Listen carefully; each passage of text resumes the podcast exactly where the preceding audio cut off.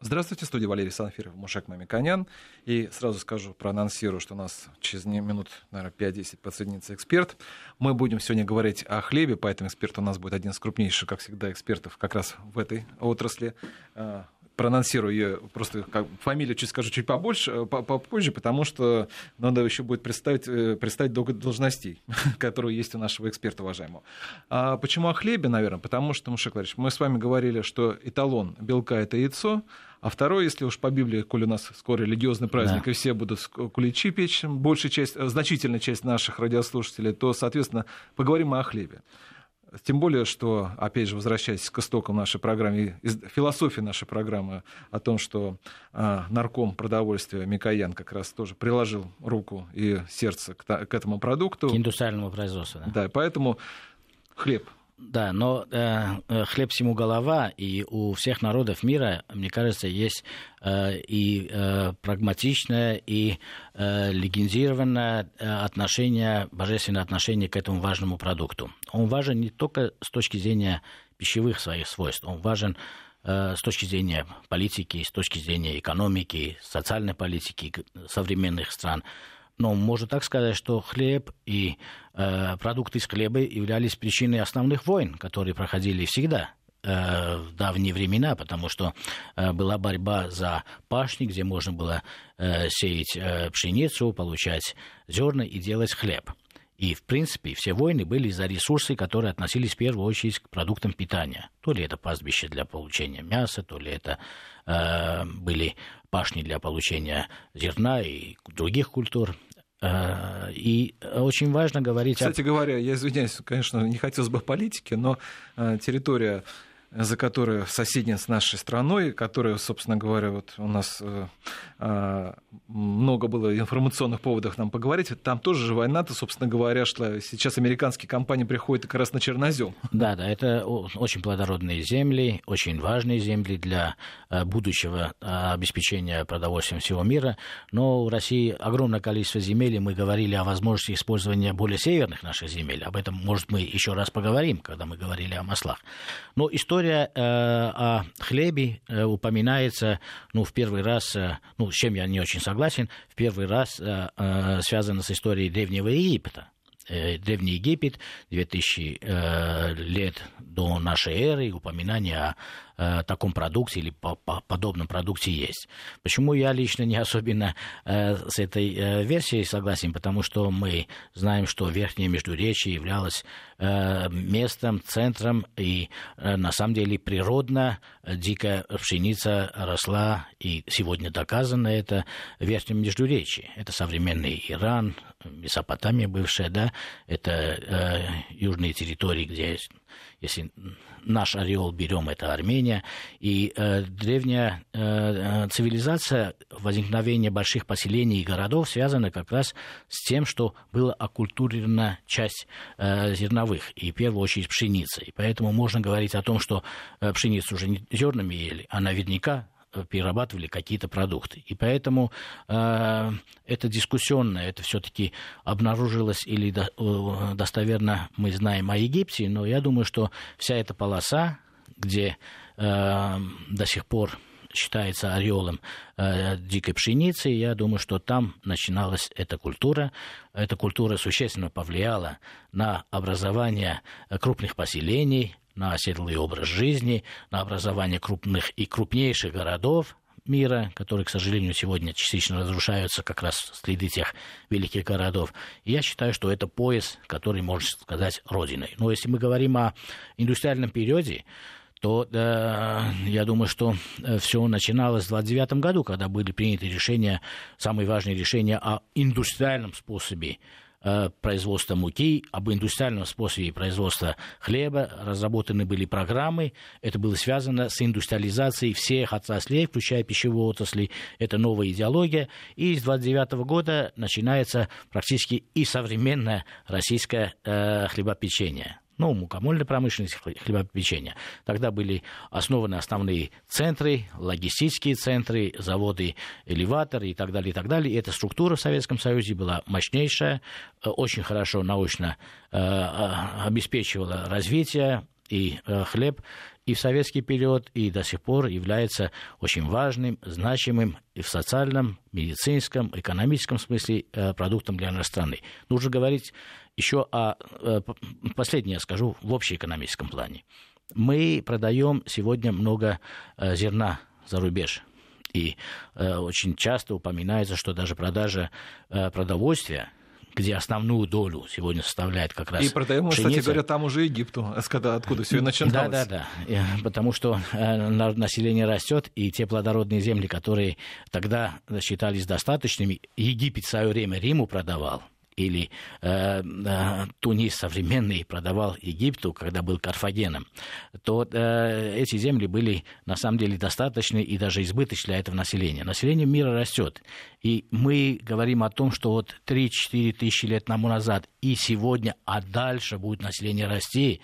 И очень э, это уместно сказать в связи э, с э, Парижским протоколом, который приняли э, подписала в том числе Россия относительно биосферной ответственности это включает в том числе ответственность за производство продуктов питания для будущих поколений людей, и это очень важно.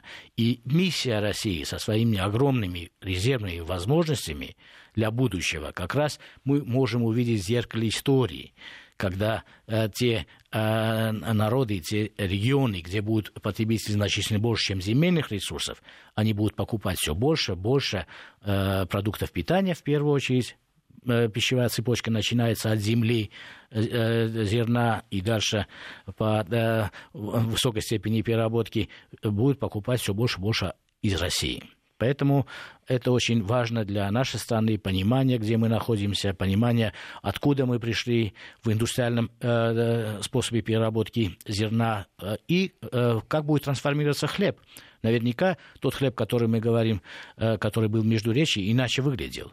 Сегодня мы на рынке видим много белого хлеба, как в Советском Союзе, много зерновых, которые включают в состав неизмельченными, с орехами и такое разнообразие. Но я думаю, что было бы правильно нашего уважаемого эксперта подключить, чтобы она, как автор, кстати, книги о хлебе, рассказал Я сразу представлю, это Ольга Александровна Ильина, первый проректор Международной промышленной академии, профессор, доктор технических наук, она у нас уже на связи. Вот, э, здравствуйте, Ольга Александровна. Здравствуйте. И знаете, какой... Вот я вот... Мы сейчас с Мушеком Валерьевичем, вот, наверное, слушали, что мы говорили про хлебе. Вот о хлебе сколько не говори, хотя вот каждый день мы с ним встречаемся, но всегда о нем интересно говорить, потому что знаешь очень много, в том числе из истории. Но много и вопросов чисто практических, например. Вот один из таких практических, наверное, вопросов, это вот, который у нас уже вот вопрос поступил, это вот по поводу касается белого хлеба. У нас он в какой-то момент превалировал даже на рынке, ну, в больших, наверное, городах, в Москве прежде всего, а он вообще, вот на ваш взгляд, когда он возник, вот тут белый хлеб, вы можете нам тоже историю рассказать, и вот он полезнее, чем черный, или менее полезный? Если говорить о пищевой ценности, то, конечно, хлеб из, э, выпеченный из э, муки, ржаной муки, хлеб выпеченный из смеси ржаной и пшеничной муки, он, конечно, более полезный, чем чисто пшеничный хлеб или хлеб, выпеченный, например, из муки пшеничной высшего сорта, потому что и э, витаминов группы В, и э, э, других витаминов, и пищевых волокон, и, кстати говоря, и белка больше в таком э, хлебе. Но э, генетически люди, живущие в России, люди, живущие в России, любят белый хлеб генетически, потому что э, ведь не так давно начали сеять муку и получать муку аналогичную современной муке высшего сорта.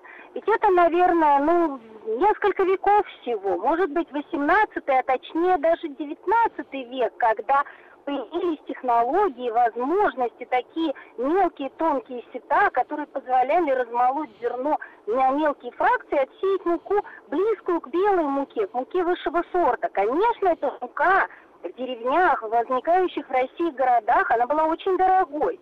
И, э, конечно, и она была доступна только эм, населению ну, благополучному в экономическом плане. Крестьянин не имел такой возможности. Поэтому как только э, семья э, чуть-чуть возрастало благосостояние семьи, появлялась возможность использовать в пищу белый хлеб, белый хлеб вводился в рацион. Ольга Александровна, Это... Э, в данном да, случае, да, да, да. в данном случае э, я вижу такой алгоритм, что э, да. улучшение технических возможностей производства муки высокого э, качества или высокого сорта в данном случае. Да Э, приводит к ухудшению баланса э, питания, потому что если вы э, имеете хорошую муку, вследствие технических средств совершенных, и имеете деньги, то вы получаете возможность получать более рафинированный, ну, в кавычках, рафинированный продукт, и имеете меньше пищевых свойств. Вы хуже будете себя чувствовать, чем тот человек, который не имеет этих технических средств и не имеет достаточно денег. Да. Уважаемый Мушек Лорисович, такой алгоритм возможен, но возможен только в давние прошлые времена и прошлые века, когда о, организация питания в семье зависела от конкретной крестьянской семьи, когда у нее не было возможности современного человека. Современный человек имеет возможность взять великолепный белый хлеб. Кстати говоря, посмотрите, пожалуйста, европейские развитые страны, они предпочитают белый хлеб взять белый хлеб, э, намазать его прекрасным, чудесным сливочным маком, положить хороший кусочек мяса или чудесной колбасы, Э, и э, сверху лист салата, взять помидор, огурец, и вот он, пожалуйста, баланс, пищи, баланс пищевых веществ, и никаких проблем я, кстати говоря, здесь не вижу. Да, Поэтому... но если у населения достаточно средств и э, для покупки достаточного количества мяса, о которых мы часто говорили, да. это на самом деле можно балансировать, зная, э, имея элементарные знания о, о балансе э, продуктов. Но э, сегодня э, население, к сожалению, склоняется к большему потреблению углеводов э, через хлеб клеем. И, э, может быть, мы поговорим о тех продуктах, которые в хлебе учитывают рекомендации э, диетологов, рекомендации специалистов по питанию, и, скажем, о других э, Я только сейчас хлеба. объявлю номер телефона э, в Москве 232-1559, 495 код, 232-1559, 495 код. Если есть у наших радиослушателей вопросы, пожалуйста, звоните. Вот, например, э, зерновые есть э, включения, э, есть э, вообще э, без муки, да, там э, есть есть зерен, распаренный, и это тоже хлеб. Вот как вы относитесь к тому, что есть и другие направления в хлебопечении, э, и как на это должен смотреть потребитель? К этому очень положительно, очень позитивно. Науку нельзя остановить и развитие нельзя остановить. Поэтому на прилавках наших магазинах появляется все больший ассортимент самых различных сортов хлеба и хлебобулочных изделий, а в э, основой которых по-прежнему является, конечно, мука, мука пшеничная или мука ржаная, но в них также используется в их производстве, в их рецептурах используется и овсяная мука, овсяные продукты, овсяные хлопья, другие зерновые продукты. Очень широко сейчас используются крупяные культуры, крупяные продукты, крупяные хлопья. Э, многим нравятся хлебобулочные изделия, хлеб с сухофруктами, с орехами, с э, самыми различными продуктами, в том числе, кстати говоря, и так называемый цельнозерновой хлеб. Хлеб, э, производимый из диспергированного зерна, он тоже э, имеет место быть на рынке, и э, люди, которые э, предпочитают употреблять в пищу. Я э, глубоко приветствую это. Высоковолокнистые продукты, содержащие высокое количество пищевых волокон. Они, конечно, используют в пищу и хлебцы докторские с отрубями, и э, Я как раз такой потребитель. Я именно такой потребитель, потому что ну, я... Это очень полезно, это правильно. Это очень полезно, особенно если в рационе не такое большое э, присутствует количество овощей, зелени. Э, основная территория России все-таки холодная территория. И э, у нас нет э, генетической привычки использовать в пищу большое количество овощей и большое количество зелени, как, например, у народов Кавказа, Закавказья где можно позволить себе только белый хлеб. Я напомню, что у нас, а, я напомню, я представлю еще раз, что у нас на связи Ольга Лина, а, а, профессор, доктор технических наук. И на, у меня тоже есть вопрос, кстати говоря, вот у нас они выступают, Ольга Александровна.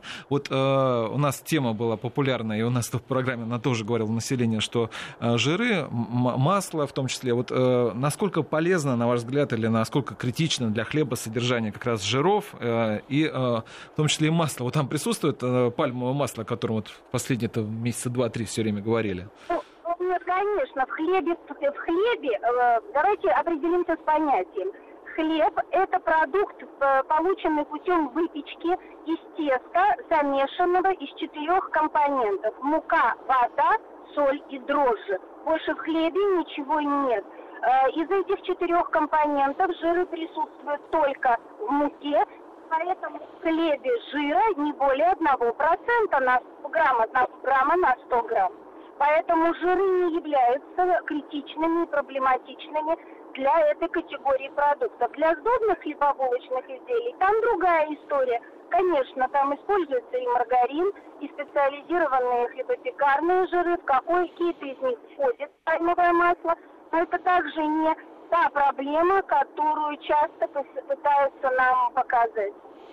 Да, не мы... настолько большая проблема. Да, да, мы говорили об экономической проблеме, а не э, проблеме э, безопасности, поэтому мы эту тему затрагивали э, неоднократно в наших передачах.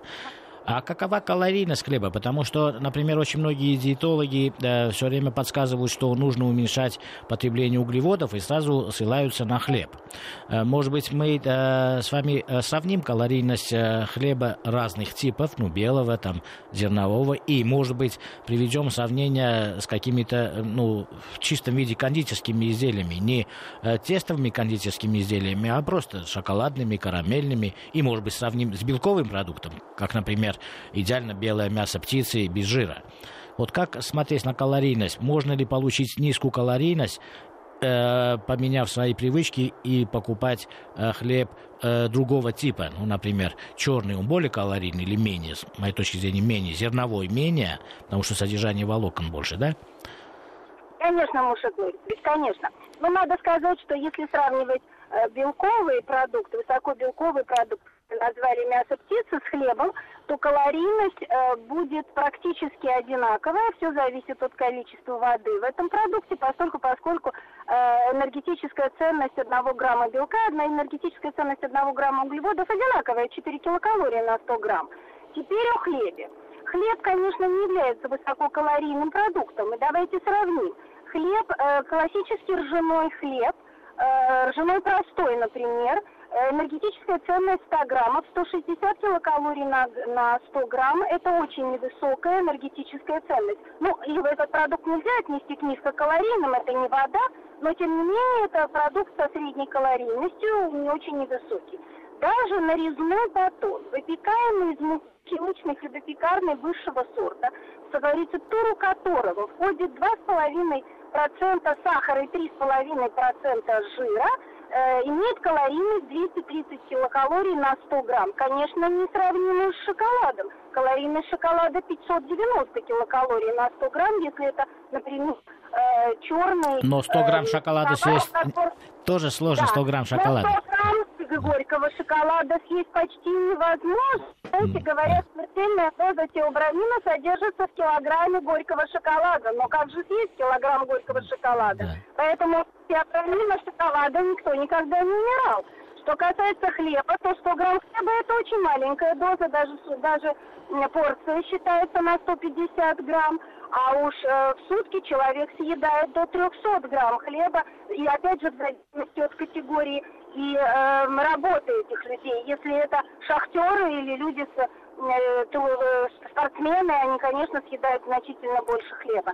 Но если говорить о сдобных хлебобулочных изделиях, там, изделиях, там, конечно, энергетическая ценность выше, она доходит до, практически до 300 килокалорий на 100 грамм, и тем не менее она все равно ниже, чем энергетическая ценность мучных кондитерских изделий, таких как вафли, таких как пряники, таких как, например, сахарное или сдобное печенье, где энергетическая ценность уже э, доходит до 400 или превышает 400 килокалорий на 100 грамм, а поскольку, поскольку в этом продукте много жира, а вы знаете, калорийность жира все-таки э, значительно выше. Два раза выше, да. Я напомню, да, вот, я напомню. Да. Ольга Александровна, я напомню еще раз телефон в Москве 232-1559, 232-1559, 495 код в Москве. Напомню, что у нас на связи э, профессор Ольга Ильина. Я бы хотел подвести промежуточный вывод, потому что, Ольга Александровна, мы иногда эти выводы делаем для того, чтобы у потребителей закрепились основные выводы, которые мы хотим сказать. Например, я скажу свое представление об этом, вы дополните или скажете другое. Таким образом, учитывая, что мы в России потребляем меньше овощей, фруктов, а это означает меньше пищевых волокон, я бы рекомендовал в большей степени, если нет других э, э, противоречий в данном э, тезисе, использовать больше э, хлеба, который содержит э, грубые пищевые волокна, зерновые, с наполнителями, чем белый э, рафинированный хлеб. Это мое предложение было бы, э, с моей точки зрения, более уместно. Нужно не бояться, что вы с хлебом потребляете избыточное количество калорий, потому что избыточное количество калорий всегда нужно остерегаться в прямом потреблении большого количества жиров, в первую очередь, потому что калорийность жиров в два раза больше, чем белков или углеводов, и э, продуктов, где больше сахара. Вот если вы согласны с такими рекомендациями промежуточными, мы можем э, выслушать какие-то вопросы. Кстати говоря, вот вопрос тоже. Вот, э, самый традиционный. Вот мы все знаем поговорку про хлеб с маслом, который падает, как известно, не так, как нужно всегда. А вот на ваш взгляд, вот э, сочетание хлеба с маслом, вот, а, кстати, откуда оно, не знаю, пошло, но вот оно вот, насколько вредно или полезно такое сочетание? Многие же до сих пор продолжают намазывать. Хоть кто-то толстым, кто-то менее толстым слоем э, хлебушек-то.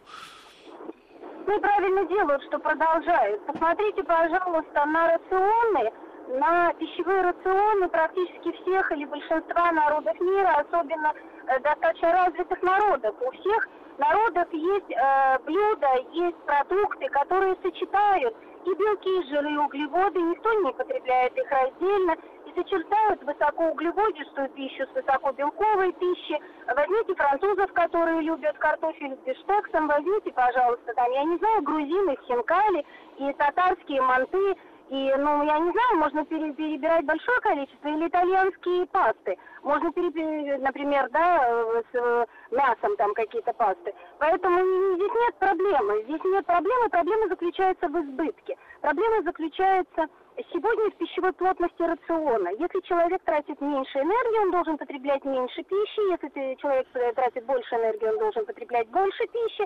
Но какова должна быть эта пища? Если употреблять меньше пищи и получать меньше энергии с этой пищей, мы получаем меньше витаминов, меньше минеральных веществ, меньше пищевых волокон. И здесь я полностью согласна с Мушагом Норисовичем. Когда мы потребляем меньше пищевых волокон, хуже работает как минимум наш пищеварительный тракт, хуже усваиваются пищевые вещества. У нас сейчас будет, да, Ольга Александровна, сейчас будет э, перерыв на новости, но вот у нас еще один звонок от радиослушателя, может быть, успеем коротко, если вы задастся вопрос. Игорь, если нас, не ошибаюсь, на связи, да? Да, здравствуйте.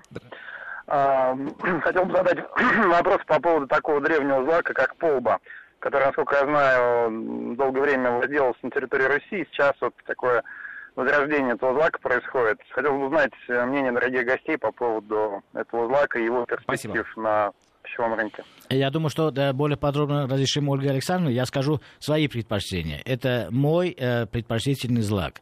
Э, кстати, да, на юге это много э, используется, и на юге России, и в южных республиках Армении. Это очень э, деликатесная каша, я очень сам люблю.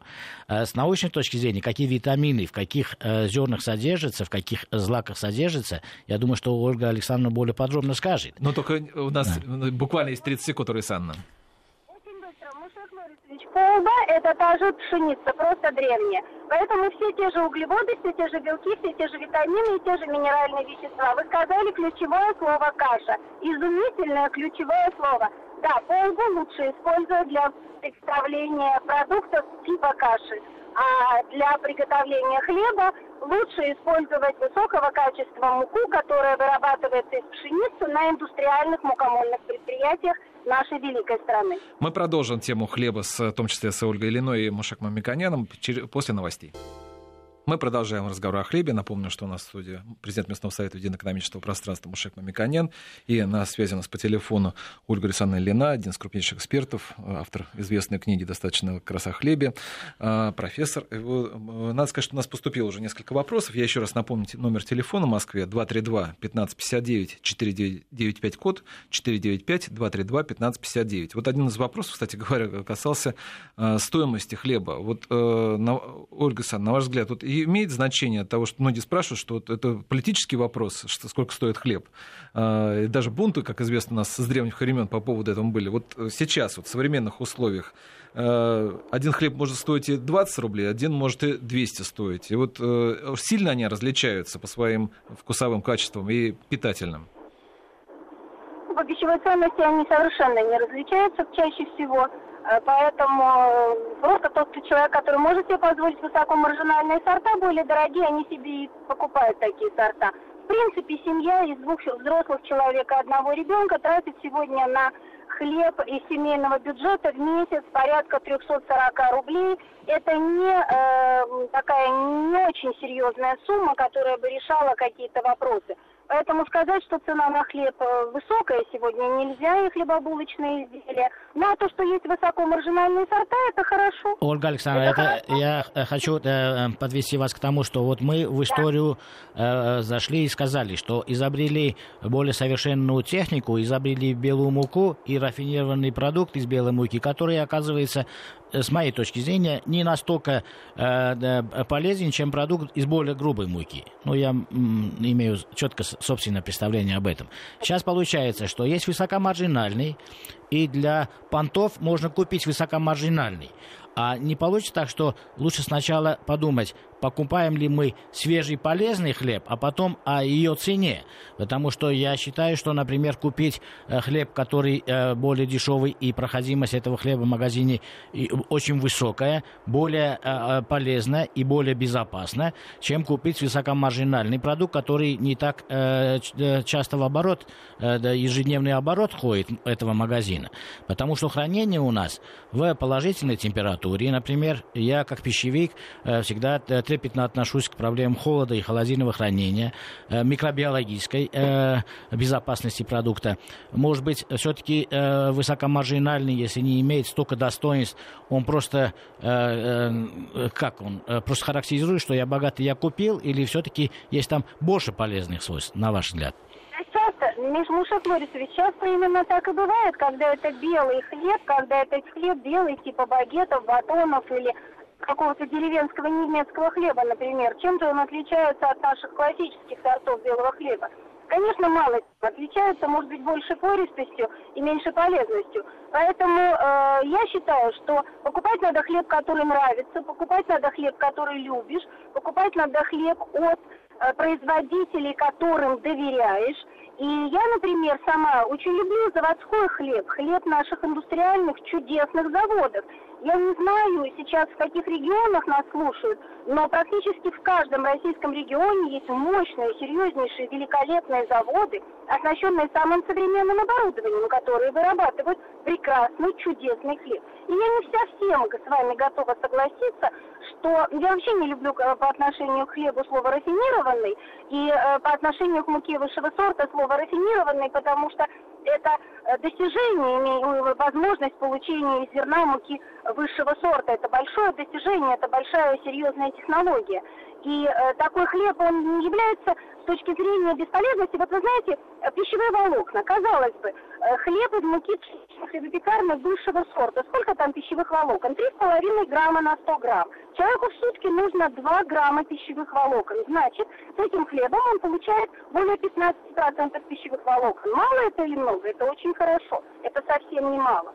Поэтому э, я думаю, что Э, если вы, э, человек выбирает для себя производителя и доверяет ему, а срок хранения хлеба 72 часа, он совершенно невысокий, поэтому хлеб не хранится в холодильнике, поэтому хлеб хранится на открытых полках, сегодня он в основном упакованный, и э, если он в рамках сроков годности, не сроков сроков годности 72 часа, он, конечно, будет свежий, он будет мягкий, он будет чудесный, не запли... естественно, не заплесневевший, э, только через пять суток появляется плесень.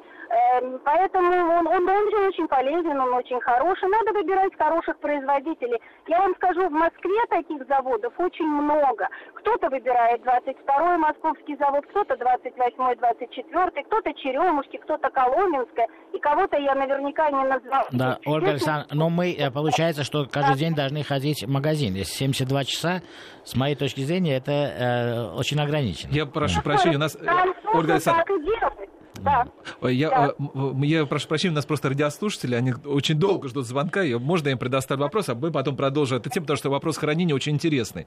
Итак, у нас на связи, если не ошибаюсь, Андрей. Андрей? Добрый день. Да, ваш вопрос. Не подскажете, вот, э, значит, сухой и мокрый хлеб, вот как везде в Финляндии, в Германии, вот во Франции мы ездили, везде как бы мокрый хлеб, вот он такой как бы немножко недопеченный вязкий, а у нас все-таки больше сухой. Вот в Питере у нас есть булочные, кондитерские, французские. Хлеб там, как бы, как, как французы говорят, мокрая технология. Вот с чем связано? Почему такая ситуация? Если честно, я не знаю, что такое мокрая технология. Если честно, я не понимаю, что такое недопеченный хлеб. Я понимаю, что любой хлеб, если это э, высокотехнологичное предприятие, в том числе и пекарня, первое, что должно быть в хлебе, он должен быть пропечен. Другое дело, какова его влажность. Влажность, э, например... Да, более влажные, у них более влажные хлеба. Более влажные более, хлеба. Более влажный это всегда э, хлеб из ржаной и смеси ржано-пшеничной муки. Да, он более влажный. Или, например, чабат, она тоже где-то где-то забирает в себя больше влаги, больше воды, нежели чем э, нежели чем, э, допустим, там, ну, наши классические наши... А если сушеный, Ольга Александровна, если сушеный, да. вот, например, другую крайность возьмем. Я, например, люблю вот маленькие такие ломтики сушеные. Я понимаю, хрустящий хлеб совершенно замечательное изобретение. Я считаю, высоко поджинать продукт, потому что это высокоэнергетически ценный продукт. Вы же не съедаете одну штучку, Мушек Лорисович, вы же любите несколько съесть. Да. Посмотрите, как у них энергетическая ценность. Это вам не хлебушек. Я это еще... значительно. Да. Еще у нас один вопрос радиослушателя. Да. Асан ну, Васильевна. Да. Вас не слышно, погромче говорите. Меня включили, Александра Васильевна. Да, мы вас слушаем, Александра Васильевна. Скажите, пожалуйста, Э, по прессе мы знаем, что в черном хлебе содержится очень много микрополезных полезных микроэлементов. И фосфор, и калий, и, и магний, и так далее. Уменьшается ли количество этих элементов, если хлеб сохраняется в хорошем виде больше 72 часов. Первое. Второе. Почему раньше хлеб имел другое качество и другой вкус, потому что он производился из муки первого, второго сорта. Сегодня стоит вопрос, а что, что хлеб надо производить из муки пятого сорта. Как это влияет на качество хлеба и с чем это связано? И, кстати говоря, можно я добавлю сразу? А можно я сразу же да, да, да. Вы извините меня, я сразу хочу ответить. Дело в том, что э, в связи с продолжительным хранением содержание микроэлементов не меняется, поэтому если используете хлеб, и он прекрасно сохраняется выше 72 часов, ничего страшного. Это первое. Второе. Никакого пятого сорта муки не существует в природе, его никто не изобретал никогда. Если речь идет о пшеничной муке, то у нас используется мука высшего сорта, первого, второго и обойная, так называемая мука, в которой практически не отбираются оболочечные частицы.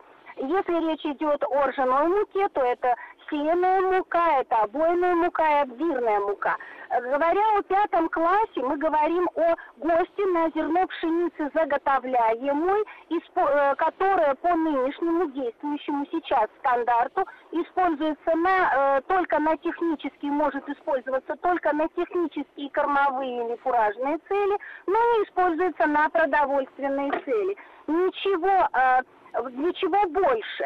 Никто пока пятый класс не мелит и не пшеницы и не вырабатывает из пятого класса муку для э, хлебопечения Более того, из пятого класса выработать такую муку невозможно. Ольга Александровна, я, знаете, что я да. наш, наш радиослушатель да. что имел в виду? Что вот вы назвали да. предприятие, но хлебопекарное предприятие, да. которых лучше покупать, например, москвичам. Я думаю, что и питерцы, и другие да. городах тоже знают, какой у них самый да, лучший завод. А вот а, ну, дело в том, что из-за, понятное дело, что с 90-х годов у нас появилось много малых предприятий, где не контролируется вообще ничто. И там как раз человек имел в виду, что там и, может быть, и, и и пыль, и что угодно, несоблюдение санитарных условий. Вот, наверное, это имелось в виду.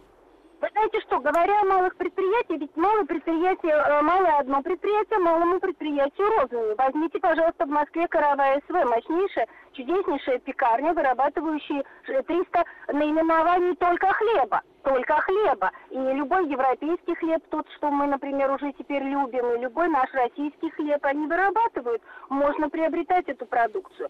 Но э, если мы говорим о малых предприятиях, вообще потребитель должен выбирать. Если вы покупаете хлеб, и он у вас плохо хранится, и он у вас круошится, и он у вас, не дай бог, плесневеет после, ну, даже ну, в, в рамках срока годности он не может плесневеть, все равно после срока Ольга Александровна, сейчас нас новости, я извиняюсь, а потом мы продолжим, потому что много еще вопросов, и по этой теме вы тоже выскажетесь. Ну что же, мы продолжаем. Я напомню, что у нас в студии два доктора технических наук, Мушек Мамиканян и Ольга Александровна Лина. И я сразу скажу, что у нас, вот я извинюсь перед радиослушателями, у нас очень много вопросов поступило, и я, наверное, Мушек Владимирович, мы наверное, продолжим, наверное, тему, если Ольга Александровна будет возможность у нас в следующий раз. А вот то, что хотелось бы довести до конца, вот некоторые вопросы, которые у нас уже, темы, которые уже есть. Ну, например, вот а, многие радиослушатели было понятно, что ну, в том числе э, э, по голосу, что они достаточно уже пожилого возраста.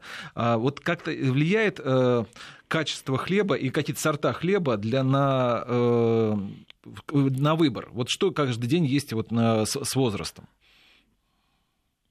Оля Александровна интересный вопрос, потому что э, геродиетическое питание э, действительно отличается от питания э, просто взрослого человека. И все зависит от того, какие болезни накопил человек. Если Э, если присутствуют болезни желудочно-кишечного тракта, то можно опасаться ржаных, ржано-пшеничных сортов или сортов с высоким содержанием пищевых волокон, с отрубями, с, со злаковыми какими-то культурами, потому что э, просто будет сложнее перерабатывать эту продукцию организму, усваивать ее. Если э, существует, ну, даже вот, ну, и просто там высокая кислотность желудочного сока, то же самое. Нельзя э, употреблять постоянно в пищу хлеб с высокой кислотностью, это опять же ржаные, иногда ржано-пшеничные сорта, надо выбирать более пресные сорта хлеба. Надо выбирать все же хлеб, а не сдобные хлебобулочные изделия. Хотя раз в день, ну кто же когда запрещает, если, например, э, пожилой человек на даче занимается любимым огородом, любимым садом, чудесными цветами, тратит энергию, ну почему же потом не съесть вкусную московскую плюшку или чудесную слойку свердловскую или еще какую-то, там, не знаю, тот же круассан с чаем и не получить удовольствие от этой пищи. Все зависит от образа жизни человека, от того, как он себя сам позиционирует, как он себя чувствует. Э, речь о диабетиках здесь не идет, это совершенно особое питание. Поэтому все зависит от здоровья человека, и здесь лучше, чтобы на такой вопрос отвечал диетолог, отвечал медик. Эм, э, я бы хотел э, вернуться к нашим э, традиционным промежуточным итогам. Выслушав вот эту часть, я смотрю, как я потребляю, и могу сказать, что так. Если мне нужно сохранить хлеб дома и иметь дома какой-то запас хлеба, я всегда предпочитаю сухой хлеб, сухарики. Это, с моей точки зрения, более безопасно с точки зрения э, бактериальных изменений продукта. И я считаю, как запас я должен иметь дома какие-то сухари, которые мне нравятся. У производителя я покупаю, которому доверяю, и в магазинах, которым я доверяю. Мои личные предпочтения связаны, конечно, э, с хлебом э, ржаным, пшеничным, миксовым. Я белый хлеб, это лично мои предпочтения. Э, очень часто я вместо утренней каши э, потребляю хлеб э, с маслом, о которых мы много говорили. Например, я предпочитаю масло тех видов, которые ну, сегодня считаются более, менее распространенными, но в Руси это было очень распространено. Масло, например, льняное. Я, например, считаю, что такое соотношение утром было бы э, совершенно э, хорошо применять. Э, третье, что бы я хотел сказать, что да, сроки хранения имеют большое значение. Но в быту обычно, я помню советский период, когда были хлебницы, деревянный. И люди покупали, они же не могут последовательность микрологистику дома обеспечить. 72 часа прошло, и этот хлеб остается и в теплом месте хранится, на кухне, особенно летом. Э, мне кажется, это очень важная рекомендация, которую мы должны донести, если, Ольга Александровна, вы согласны, нашим потребителям, что даже купленный хлеб не обязательно э, читать каждую минуту, когда он был произведен, 72 часа, лучше хранить в холодильнике. Вот у меня дома ни одного куска хлеба, ну, последние 20 лет нету, который э, лежит э, вне холодильника. Это только если э, у меня есть запас сухариков. Поэтому я считаю, что э, я бы лично так поступил.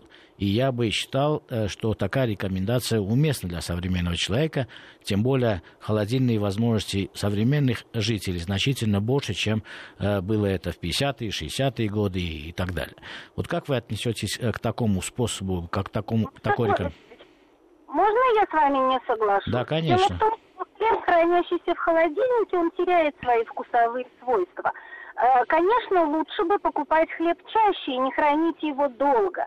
И тогда его можно хранить и в хлебнице, можно хранить в том же пакете, в котором его приобрели, купили. Если хлебница, вдруг хлеб заплесневел или заболел, не дай бог, картофельной болезнью, хлебницу надо вымыть, протереть уксусом или спиртом, и она опять будет готова для э, того, чтобы э, хлеб э, хранился. Конечно, долго хлеб хранить не надо. А вот рекомендацию я могла бы дать такую. Если нужно долго сохранить хлеб, то возможности действительно, уникальные возможности современных холодильников и в первую очередь морозильных камер современных холодильников позволяют нам заморозить хлеб э, или, допустим, батон, если это по традиционной технологии выработанный продукт, э, допустим, на российский, ну, например, нарезной хлеб, да, или столовый, или дарницкий хлеб, его можно заморозить в морозилке, и когда он понадобился, его обязательно надо достать из морозильной камеры, достать из пакета, положить на доску, дать ему разморозиться, при э, обычной э, температуре, комнатной температуре, обычной температуре помещения. Так я делаю а, а с армянским лавашом. Да, да, да, это и так. прекрасно да. его использовать да, в пищу. Да. Вкусовые свойства его не ухудшаются, он остается такой же вкусный. А говоря о хранении, ну, например, например, французский багет ведь вообще нельзя хранить он съедается практически сразу, он покупается утром, к вечеру его уже нет, потому что корочка не останется хрустящей, и мякиш не будет таким воздушным и вкусным. Или э, итальянскую чабату, ее тоже нельзя хранить. Это мы привыкли, это мы хотим, чтобы хлеб лежал пять суток. Зачем ему надо? Ему надо лежать пять суток хлеб, надо покупать, и покупать его надо практически каждый день или через день. Ольга Александровна, один вопрос еще от нашего радиослушателя. Да, да. Да, мы слушаем. Гарик, если не ошибаюсь. Да. А, э, добрый день, я приветствую наших экспертов. Один вопрос. Как вы относитесь, или вернее преимущества, недостатки, э, польза или вред дрожжевого без дрожжевого хлеба? Вот такой пример, как, допустим, тонкий армянский лаваш, мне кажется, вершина хлебопекарного искусства. Тонкий армянский лаваш, тонкий армянский лаваш замечательный хлеб. Вообще любой лаваш, любая лепешка – это совершенно чудесный бездрожжевой хлеб. Но хлеб в своем основном понятии это все-таки продукт пористый, продукт, имеющий определенную форму. Так вот, строго говоря, без дрожжевого хлеба не бывает. Можно произвести хлеб без хлебопекарных дрожжей на, на заквасках, различных заквасках, но в воздухе, на оборудовании, на руках персонала дрожжи все равно есть. И если хоть какие-то поры э, в процессе тестоприготовления, брожения образуются, то образуются они от спиртового брожения, которое вызывает зимозный комплекс дрожжей, и больше ничего. Молочно-кислое брожение не вызывает образование пор. Поэтому, э, строго говоря, бездрожжевой хлеб, вот в понятии хлеб, хлеб, имеющий формовой или подовый, имеющий определенную форму, э, практически невозможен, он не бывает такого хлеба. Хлеб на заквасках, да, конечно, бывает. Это очень хороший, очень вкусный, ароматный, чудесный хлеб. А что касается различного рода лепешек, это тоже прекрасный совершенно хлеб. Все зависит от традиции народа, все зависит от предпочтений каждой отдельной семьи. Да, Ольга Александровна, я бы хотел здесь добавить как раз и, может, любопытные э, обстоятельства. В данном случае размер имеет значение, потому что тонкая лепешка, с моей точки зрения, хорошо, во-первых, э, термообработана она более безопасна в этом смысле.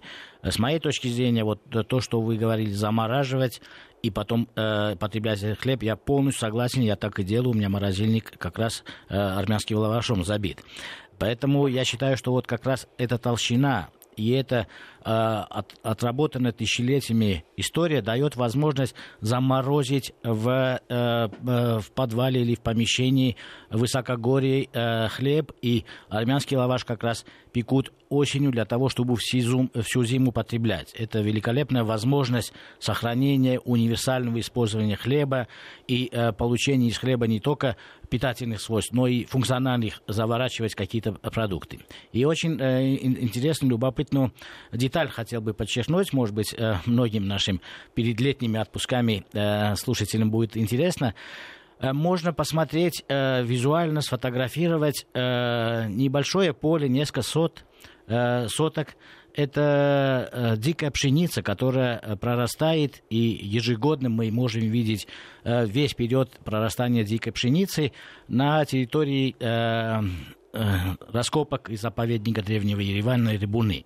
Это, с моей точки зрения, недооцененная, э, э, очень э, важная часть э, путешествий, которые экскурсионные компании обычно не учитывают. На самом деле, я очень люблю, и это было бы очень интересно, кто интересуется историей развития промышленности, визуально самим посмотреть на истории дикой пшеницы на месте это верхнее Междуречьем, предположительно, да, будем говорить об этом, э, мы можем э, и сегодня увидеть э, эти несколько сот, соток, которые являются на самом деле достоянием человечества. Ну что ж, я поблагодарю Ольгу Александровну Лену, которая профессор, которая у нас была почти час на связи, отвечала на вопросы. Надеюсь, что вы с нами еще будете на следующей неделе, потому что вопросов очень много. А, Мушек Товарищевич, вот с вами мы, кстати говоря, проанонсировали некоторое время назад один из проектов. Это как сейчас выглядят российские предприятия.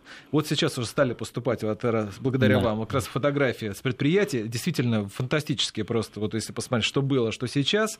Теперь можно понять, какие были стандарты раньше, какие сейчас стандарты. Вот мы на нашем сайте сейчас скоро это все выложим, мы еще про, э, проанонсируем, где это можно будет посмотреть. И, на, и фотографии, кстати говоря, еще поступают, их действительно очень много. Так что еще раз про, заходите на наш сайт на Вести ФМ, эм, посмотрите.